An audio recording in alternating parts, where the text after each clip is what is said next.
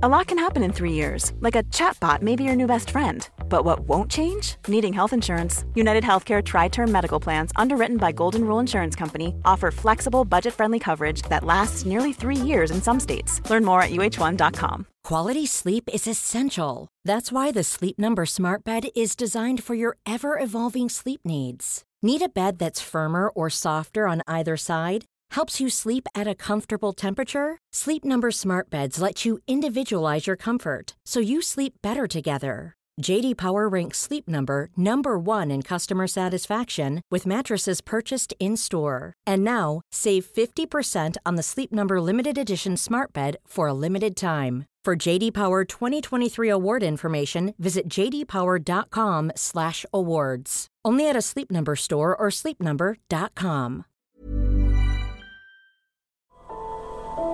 Det här avsnittet är sponsrat av Prime Crime, appen med tusentals svenska rättegångar. Dessutom läggs minst tio nya rättegångar till varje vecka, året runt. En rättegång som berörde mig, det är taximordet i Enköping. En 26-årig taxichaufför som luras ut till ett naturreservat och eh, blev hängd i ett träd. Och det är fem ungdomar som döms. En 16-årig flicka och fyra unga bröder. En rättegång jag tyckte var väldigt fascinerande var föräldrar tvingade sin dotter att dricka ättika. Så otroligt galet. Prime Crime erbjuder även en tre dagars gratis provperiod. Och skulle du välja att bli prenumerant så erbjuder de antingen månadsbetalning för 99 kronor i månaden eller ett reducerat pris på två månader vid årsbetalning. Du kan avsluta när du vill. Tack Prime Crime. Tack så mycket Prime Crime. Bye.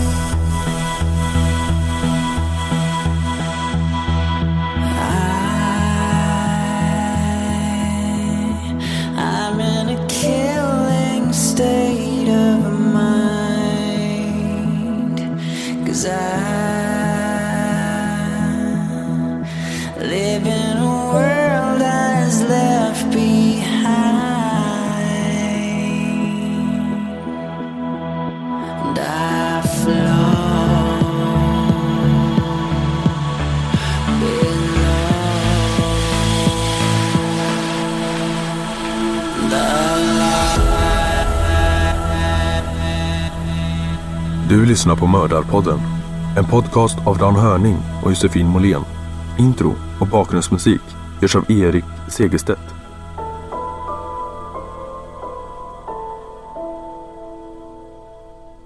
Välkommen till Mördarpodden och tredje delen av Pojkarna på spåret. Ja, Dan, är du beredd? Jag är beredd. Mm. Tack manusförfattare Sofie Karlsson för den här berg och dalbanan som vi har fått åka med på.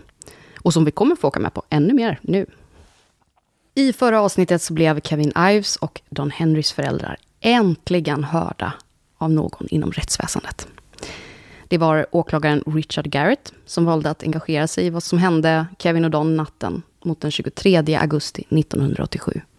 Andra rättsläkare än Dr. Malak undersökte Kevin och Don och deras slutsats var att pojkarna hade blivit mördade. För Malak då, han sa ju att det här var självmord, hävdade han bestämt. Bland annat så hittades eh, vad som bedöms vara knivhugg i Dons rygg och en skada på Kevins kind som troligtvis kom från hans gevär. Garretts kollega Dan Harmon presenterade fallet för en åtalsjury som i sin tur beslöt att delstatspolisen i Arkansas skulle bedriva en mordutredning. Är det så att Harman alltså jobbar för Garrett? Ja, Eller är de bara kollegor? nej, jag tolkar det så. Jag tolkar det som att de ändå arbetar tillsammans. Ja, men Garrett är inte den överordnade.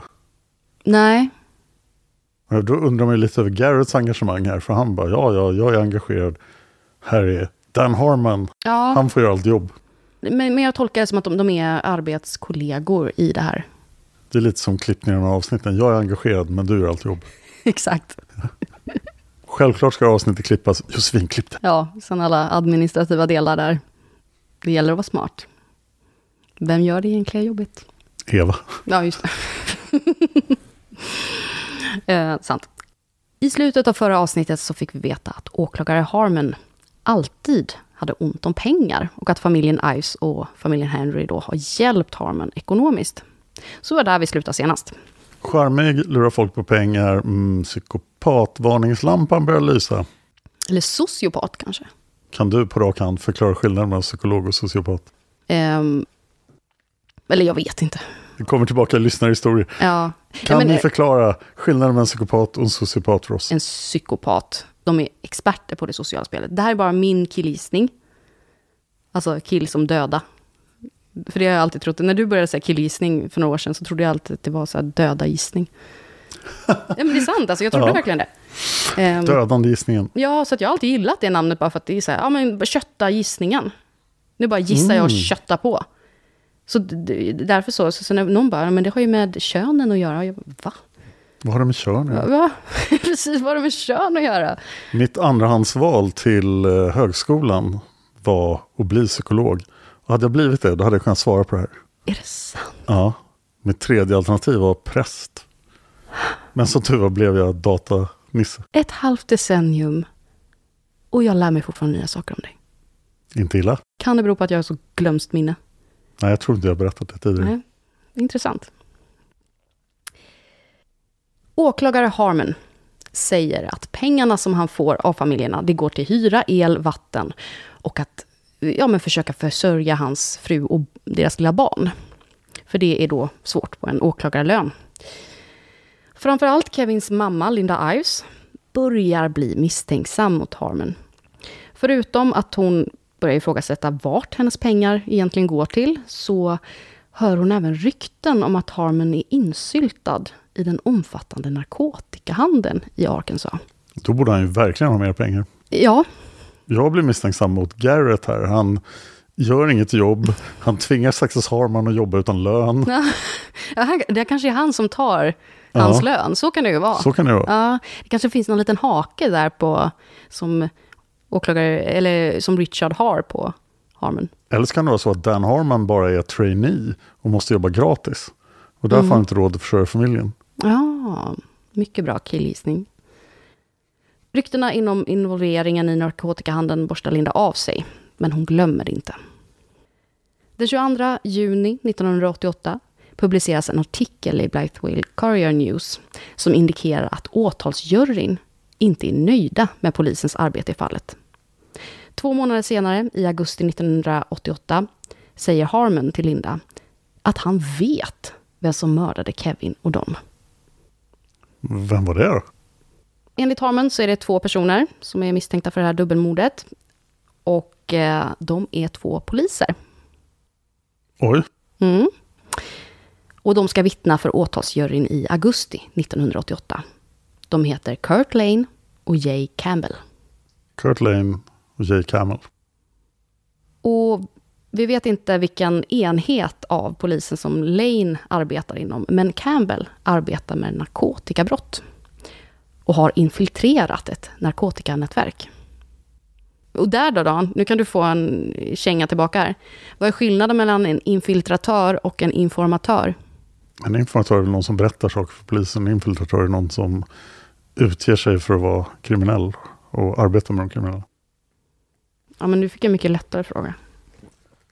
Ja, ja exakt. Och eh, Campbell då, han har infiltrerat ett narkotikanätverk. Kevin och Dons familjer får inte närvara under förhören.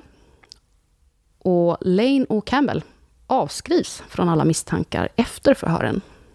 Och grunden till varför de blev förhörda, vad som sades under förhören och varför eventuella misstankar blev avskrivna har aldrig offentliggjorts.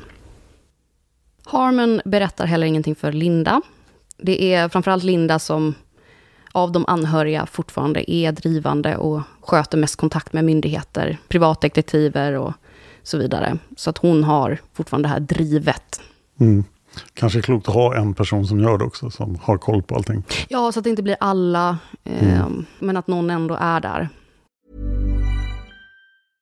This is Paige, the co-host of Giggly Squad, and I want to tell you about a company that I've been loving, Olive and June. Olive and June gives you everything that you need for a salon quality manicure in one box. And if you break it down, it really comes out to $2 a manicure, which is absolutely insane. It's also so easy to get salon worthy nails at home with Olive and June. The difference between how your nails used to look when you did them yourself and now with the Manny system is a complete game changer. The best thing about Olive and June too is it's a quick dry, dries in about one minute, lasts for five days, and full coverage in up to one to two coats. Visit oliveandjune.com slash perfectmanny20 for 20% off your first system. That's oliveandjune.com slash perfectmanny20 for 20% off your first system. Quality sleep is essential. That's why the Sleep Number Smart Bed is designed for your ever evolving sleep needs. Need a bed that's firmer or softer on either side? Helps you sleep at a comfortable temperature? Sleep Number Smart Beds let you individualize your comfort so you sleep better together. JD Power ranks Sleep Number number 1 in customer satisfaction with mattresses purchased in-store. And now, save 50% on the Sleep Number limited edition Smart Bed for a limited time. For JD Power 2023 award information, visit jdpower.com/awards. Only at a Sleep Number store or sleepnumber.com. Hiring for your small business? If you're not looking for professionals on LinkedIn, you're looking in the wrong place. That's like looking for your car keys in a fish tank. LinkedIn helps you hire professionals you can't find anywhere else, even those who aren't actively searching for a new job but might be open to the perfect role. In a given month, over 70% of LinkedIn users don't even visit other leading job sites. So start looking in the right place. With LinkedIn, you can hire professionals like a professional. Post your free job on linkedin.com slash people today. Vad vi vet så sker inga framsteg i delstatspolisens utredning under hösten 1988. Däremot fortsätter media rapportera om fallet, så att det är i alla fall eh, aktuellt rent medialt.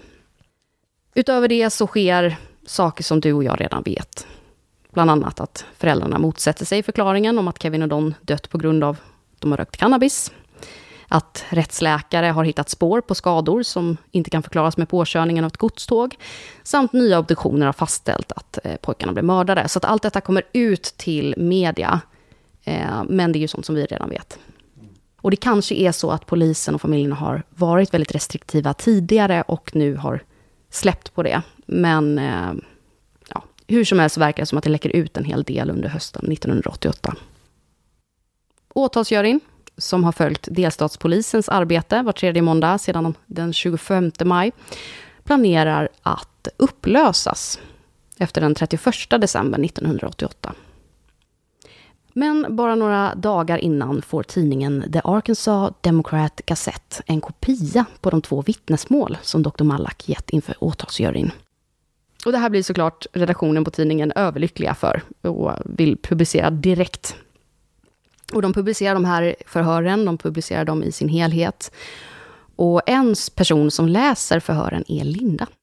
Hon upptäcker att det finns skillnader i Dr. Mallaks utsagor i det ena förhöret säger Dr. Mallack att Kevin och Dons lungor vägde onormalt mycket för att pojkarna hade inhalerat blod. Så att lungorna vägde väldigt mycket av den orsak då att pojkarna hade inhalerat blod. I det andra förhöret så säger han att lungorna vägde onormalt mycket för att de vägdes tillsammans med andra organ. Och huruvida Kevin och Don har inhalerat blod eller inte är en viktig detalj. Om Kevin och Don hade dött av en påkörning av ett godståg så hade de inte inhalerat blod till lungorna eftersom påkörningen av ett godståg innebär en omedelbar död. Men om det är så att Kevin och Don inhalerat blod så styrker det att pojkarna dött innan de blev påkörda. Ja, eller åtminstone att de har varit väldigt skadade innan de blev påkörda. Ja.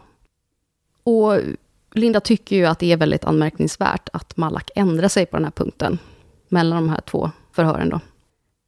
Och hans förklaring om att han hade vägt lungorna tillsammans med andra organ och sedan antecknat att lungorna vägde onormalt mycket, är, det är lite konstigt. Ja, det är så här, ja, den här saken vägde onormalt mycket för jag hade ställt min sko på vågen också. Ja, precis. Så, doktor Malak får nu offentlig kritik. Och Malak förhördes innan den nya obduktionen var klar. Eller hur? Ja. Så han, kan inte, han behöver inte kommentera knivhuggen och sådär i de här förhören. Nej, så var det ja, precis. Ja. Mm. Exakt. Så nu får han då alltså väldigt mycket offentlig kritik. Med all rätt. Med all rätt. Men det tycker inte sheriffen för polisen i Saline County. För han gör ett utlåtande. Han säger att Dr. Malak har polisens fulla stöd och kommer att fortsätta ha det. Citat. Även om hans uppgifter i detta fallet visar sig vara felaktiga. Slutcitat. I samband med detta kommer det också fram vem som har läckt Dr. Malaks förhör till media. Det är Harmon. Den karismatiska åklagare med ekonomiska problem som ryktas vara insyltad i en omfattande narkotikahandel. Kommer Ja, då kanske han fick lite pengar också för att läcka förhören. Men det här Ja, var det. ändå en bra åtgärd känns som. Ja. Harmon då, han uttalar sig även i media. Och kallar Dr. Malak för en skymf mot rättsväsendet. Bra har man. Bra Harmon. Vad har då allt detta för konsekvenser för Dr. Malak? Kanske du undrar? Ja, väldigt lite tror jag. Ja, väldigt lite. Han får en löneförhöjning och ett nytt, större kontor. Va? Han får även en offentlig ursäkt från åklagarkontoret. Men det här är inte det sista vi kommer att få höra om eh, Dr. Malak, så jag kommer att återkomma till honom lite senare. Upplösningen av åtalsjuryn verkar ha skjutits upp i och med den här mediala kalabaliken. Men i början av 1989 så löses eh, åtalsjuryn upp helt enkelt. Och då händer nästa konstiga grej.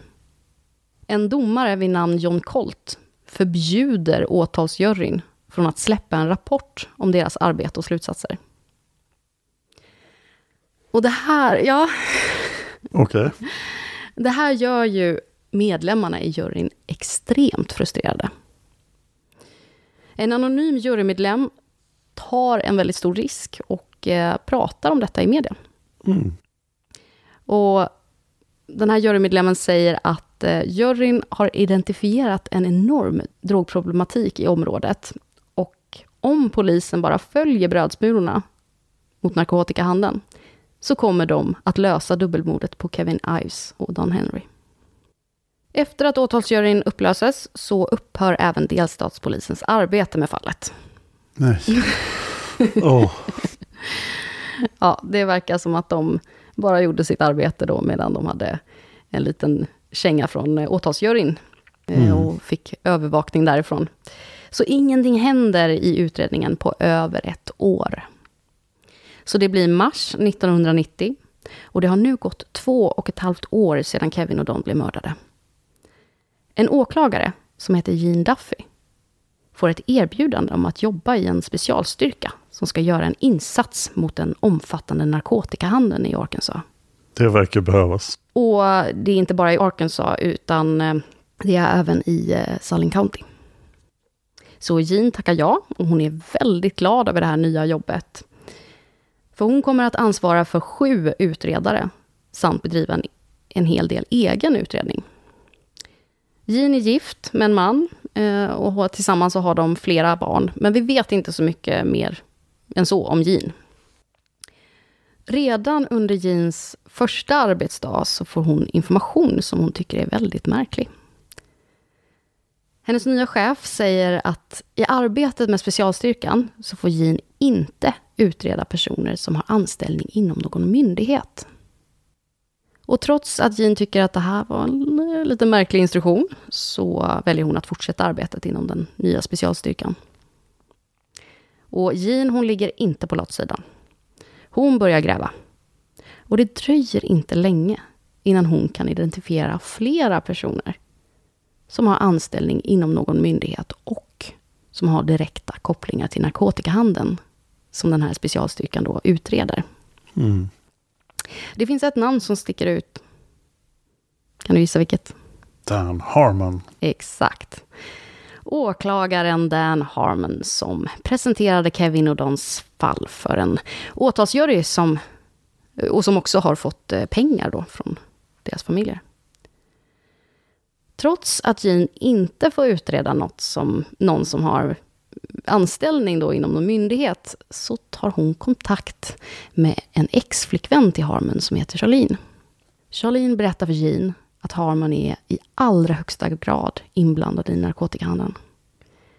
Han säljer kokain. Enligt Charlene hade Harmon alltid kokain på sig när de två var tillsammans. Och hon bevittnade flera försäljningstillfällen. Och Jean hon blir lite osäker på vad hon ska göra med den här informationen. Hon är ju inte egentligen, eh, alltså hon får ju egentligen inte utreda Harmon. Och hon är rädd för att hennes chef ska upptäcka att hon har brutit mot direktorder. Dags att ringa till FBI. Mm. Men så slår det henne.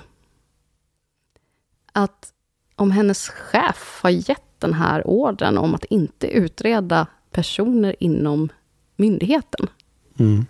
så kanske det betyder att någon anställd inom myndigheten är inblandad i narkotikahandeln. Kanske till och med hennes chef är inblandad själv. Så Jean går till en högre uppsatt åklagare som heter Bob Gover. Bob jobbar med antikorruption, mycket passande, i eh, Salin County. När Jean presenterar sin fakta för Bob så säger han eh, att eh, Dan Harmon även har dykt upp i hans korruptionsutredning. Och dessutom har Harmons kollega Richard Garrett dykt upp i samma utredning. Mm. Och Richard Garrett var ju, kommer du ihåg vem det var? Ja. Harmans eh, kollega som inte gjorde så mycket. Precis. Han är ju också åklagare och han var den som först tog kontakt med familjen Ives och familjen Henry efter deras presskonferens då i början av 1988. Och var väldigt engagerad i fallet och sådär. En tanke som börjar formas är att om åklagarna är inblandade i narkotikahandeln i Saline County kan de även vara involverade i mordet på Kevin och Don. Trots att Jean är superförsiktig med vilken information hon presenterar kring sin utredning för specialstyrkan, så får Harmon veta att hon har kikat på honom. Snart börjar det publiceras artiklar i media där Jean anklagas för bland annat bedrägeri och falska gripanden. Jean blir upprörd. Det finns inte en kon av sanning i de här artiklarna. Och artiklarna de når så småningom Jeans chef så hon får sparken från specialstyrkan. Och i protest så säger fem av sju av de här utredarna som Jean hade ansvaret för, de säger upp sig då i protest. Jean tänker inte sluta utreda narkotikahandeln bara för att hon har fått sparken från specialstyrkan. Och de fem utredarna som sagt upp sig i protest, de börjar jobba för henne. Helt bara på fritiden. Ja. Då riktar Harmon officiella anklagelser mot Jean som resulterar i att hon får ett brev om att hon ska infinna sig i rätten. Och Jean får en magkänsla. Och den här magkänslan säger att hon inte bör infinna sig i rätten. Så Jean dyker inte upp på utsatt tid. Och det här medför då att det går ut en federal efterlysning av Jean. Jeans mamma ringer till sin dotter och hennes mamma säger att hon har en vän som jobbar inom polisen i Saline County. Och den här vännen har överhört hur några personer inom kåren har pratat om att när Jean blir gripen så kommer de att döda henne i häktet.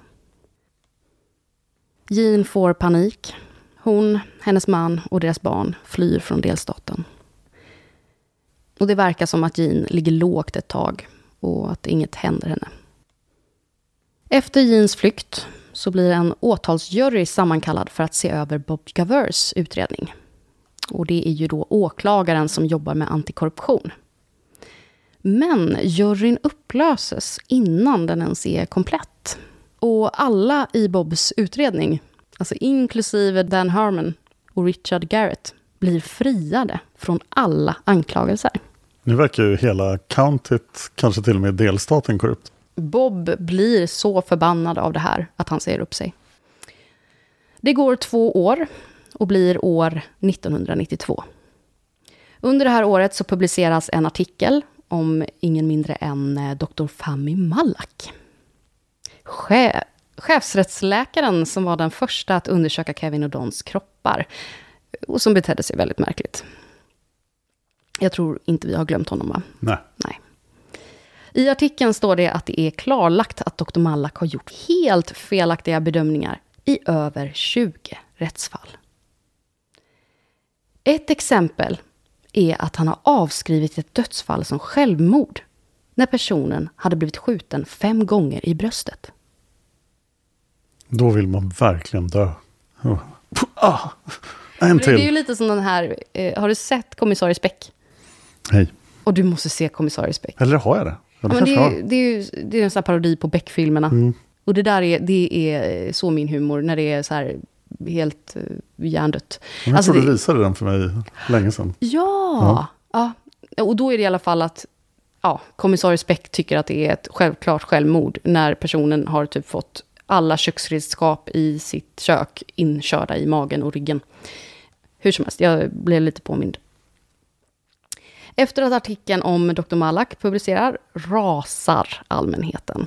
En majoritet av alla invånare i Arkansas kräver att Dr. Malak ska avgå som chefsrättsläkare. Och en av dem som har makten att avsätta honom är Bill Clinton. Just han är ju från Arkansas.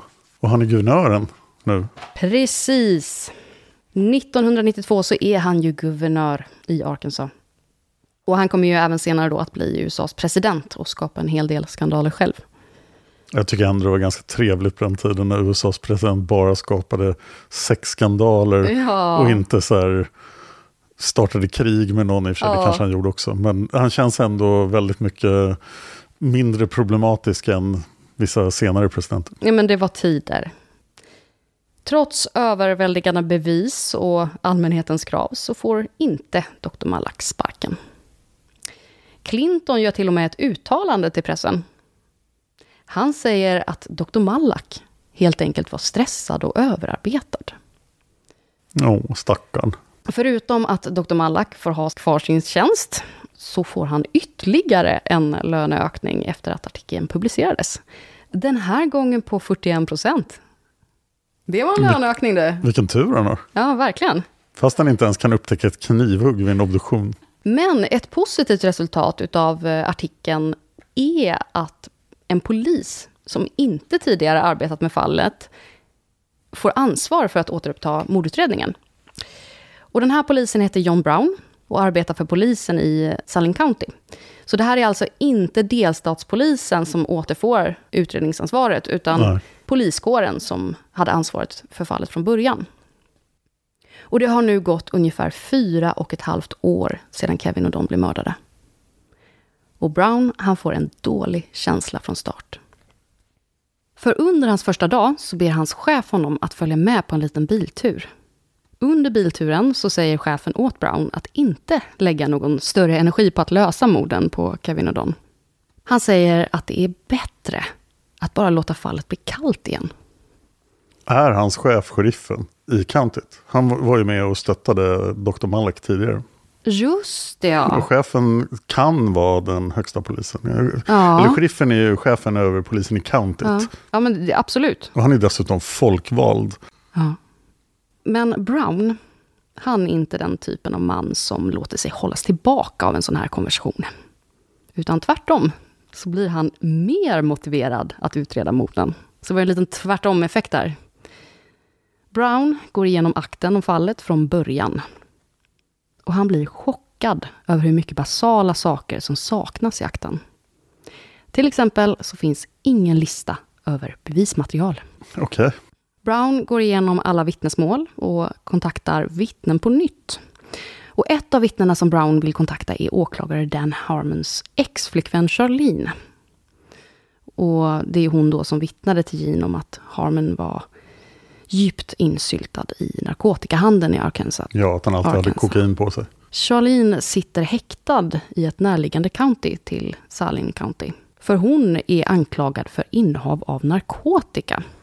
Så Brown, han åker till häktet där Charlene sitter för att prata med henne. Charlene säger till Brown att åklagare Harmon var vid spåren morgonen den 23 augusti 1987 när Kevin och Don mördades. Han vet vem som mördade Kevin och Don och han vet varför. Enligt Charlene var Harmon och ett antal personer inom rättsväsendet i Saline County vid spåren för att ta emot en stor leverans narkotika den här morgonen. Kom leveransen med tåg eller?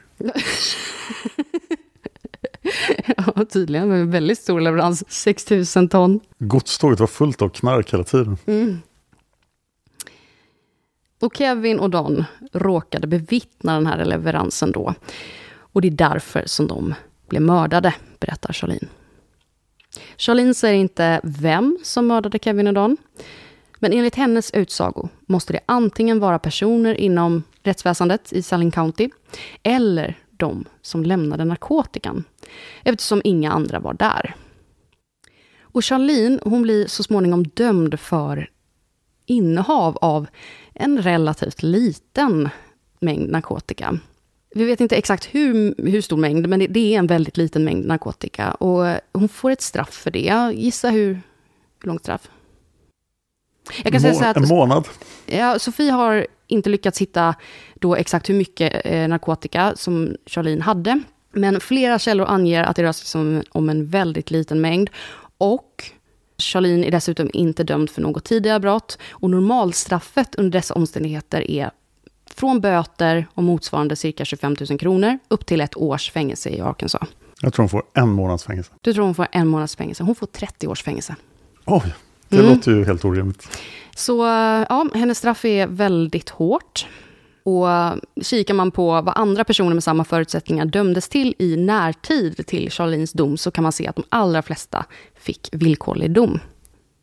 Men en sak som är värd att nämna det är att den som gav order om att gripa Charlene var hennes ex, åklagare Harmon.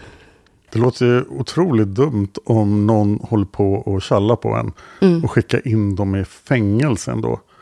Där de kan då bli informatörer och berätta ännu mer. Ja, jo, i 30 år dessutom. Och speciellt just i 30 år när det inte finns något hopp kvar och man vill hämnas. Och, så det här tror jag var dumt gjort av Harmon. Ja, och det blir ju väldigt konstigt också med 30 års fängelse. Alltså, jag menar, hade de sagt fem års fängelse så hade det kanske ändå varit lite rimligare. Ja, hur stoppar man det här från att bli överklagat? Ja, alltså, men det blir så himla misstänkt. Mm. I alla fall, det här är inte det sista märkliga som händer i den här historien. Och vad som sker kommer ni att få veta i nästa avsnitt. Och det blir alltså den sista delen om pojkarna på spåren. Tack Sofie Karlsson. Och den delen får ni höra om en vecka. Om Mhm. ni inte är sponsorer på Patreon. För då kan ni höra på den redan nu. Då är det bara att klicka er vidare. Ja, Patreon.com, Patreon.com. Sök på Mördarpodden. Och följ oss på Instagram, Modapodden, j.molén och Dan Hörning. Sök på Dan Hörning. Och vad brukar vi säga mer? Jag brukar säga. Men Mail kan man skicka. Vi vill ha lyssnarhistorier. Ja, Eh, Och eh, vi vill ha era teorier om Chris och Lisanne. ja, Och alla våra andra olösta fall. Till simwaypodcast.gmail.com. Simway med Z. Jag tjatar om det så mycket i mina andra poddar så jag brukar glömma att säga det här. vi ses i nästa avsnitt. Det gör vi. Det gör vi.